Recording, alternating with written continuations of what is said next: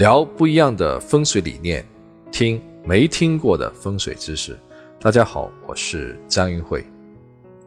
我相信有些朋友一听到“风水”两字，脑海中自动配上这样的画面：屋子里满满当当的东西，到处都是鱼缸、貔貅、水晶球、风水轮之类的吉祥物品，而且这些东西的价格不菲，要花上很多的钱才能够把房子的风水布置好。让人觉得风水都是有钱人玩的游戏，普通人可玩不起。恰恰相反，今天我想告诉大家的是，好风水几乎都是免费的。有一次，我给一户人家看风水，仔细观察了客厅之后，我就问他说：“你今年秋天是不是意外的花掉了一大笔钱？这笔额外的开支是用在你儿子身上？”他说：“对啊，对啊。”你怎么知道的？今年我们家小孩升学考试没考好，给了学校一大笔的赞助费。我说我是从你家墙上的挂钟看出来的。哎，他叹了一口气说：“这个钟原来是挂在西边墙的。”他指着大门进来正对的地方对我说：“听人讲，大门正对钟是不吉利的，所以这个钟就挂到了现在东北角的位置。”我说：“你搞错风水了。”赶紧挂回西边去吧。这个案例中用到的风水原理很简单，听过我课的人都能够分析得出来。今天的重点是他为什么会搞错风水？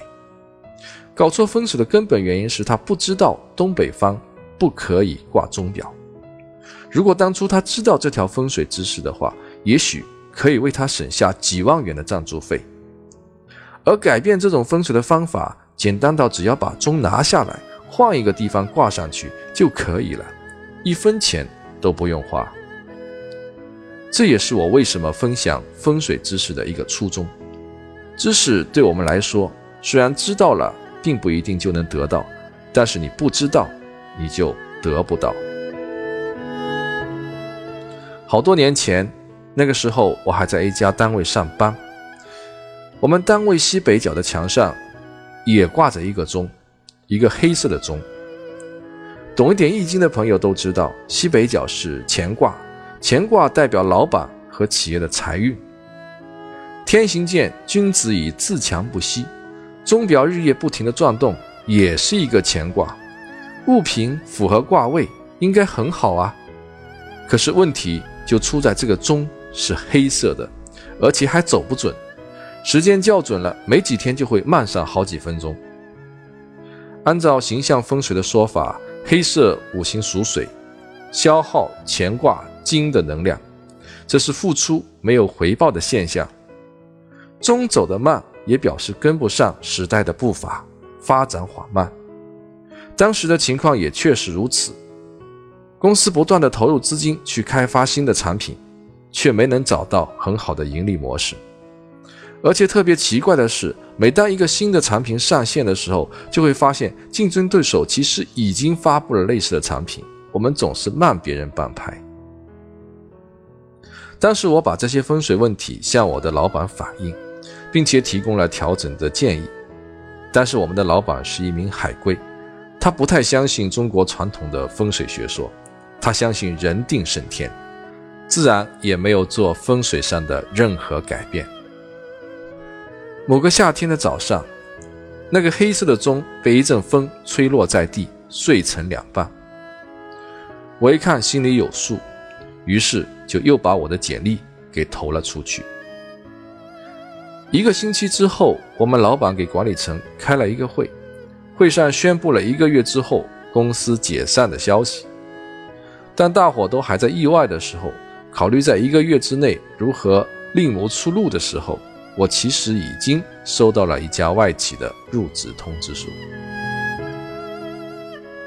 天时、地利、人和，一个企业的成败并不是完全由风水决定的，但是风水起码会给我们一些启示。你不相信，不去做，倒霉的只有自己。其实搞好你的风水，并不需要你花去太多的精力。太多的钱，更不需要改变你内心的信仰，一切交给专业人士。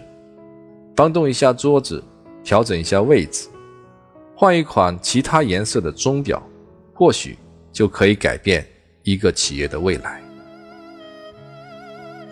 对于我开头说到的误解，也不能怪各位朋友，还跟风水从业者有很大的关系。在当今的风水界，有个非常奇怪的现象，很多所谓的风水师看风水只收很少的钱，甚至是不收钱的。那他靠什么生活呢？你不用担心，他在免费看完风水之后，顺便卖给你很多的吉祥物品。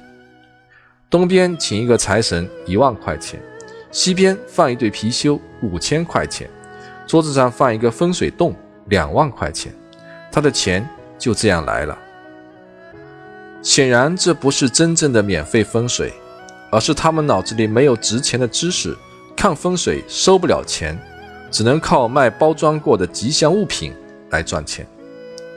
我曾经看到一个客户的办公室，柜子、书桌。茶几放的全是香港母大师的风水物品，我想这位大师自己店里也许都没有那么齐全的产品。什么是迷信？这就是迷信，没有正确的认知，盲目的相信。好风水不是靠吉祥物品和钱堆积出来的，而是靠认知和经验。懂风水技术的风水师用普普通通的生活用品。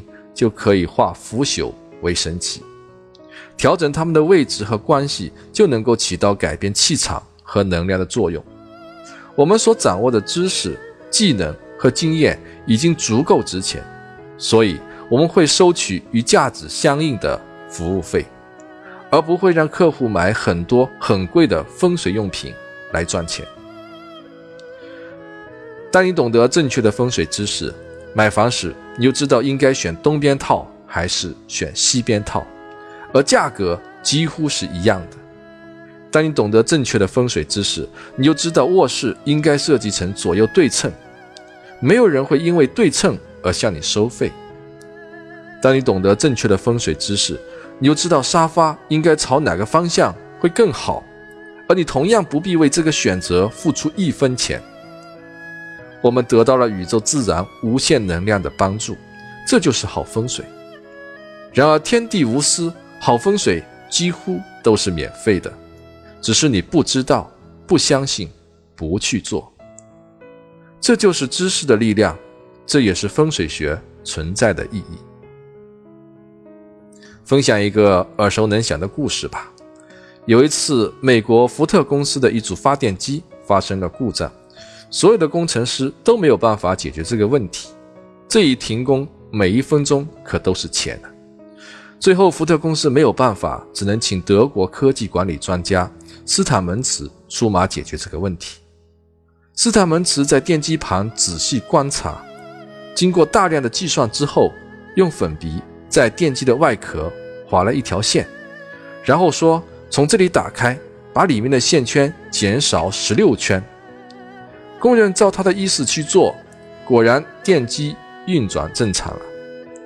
福特公司问他需要多少酬金，斯坦门茨说：“不多，只要一万美元。”一万美元在当时可不是小数目，相当于普通工人一百年的工资啊！福特老板觉得画一条线要一万美元，这也未免太夸张了。斯坦门茨回答说：“用粉笔画一条线。”只需要一美元，但是知道在哪画线却值九千九百九十九美元。老板只能点点头，付了这一万美元。这个故事告诉我们，人们只为有价值的东西买单。好，今天的分享就到这里，我们下周四再见。最后提醒各位，我会在微信平台上发布一个图文加语音的版本。各位可以搜索微信公众账号“易会谈”，易是易经的易，会是智慧的会，堂是堂堂正正的堂。关注头像最帅的那个，你就可以收到更多的相关信息了。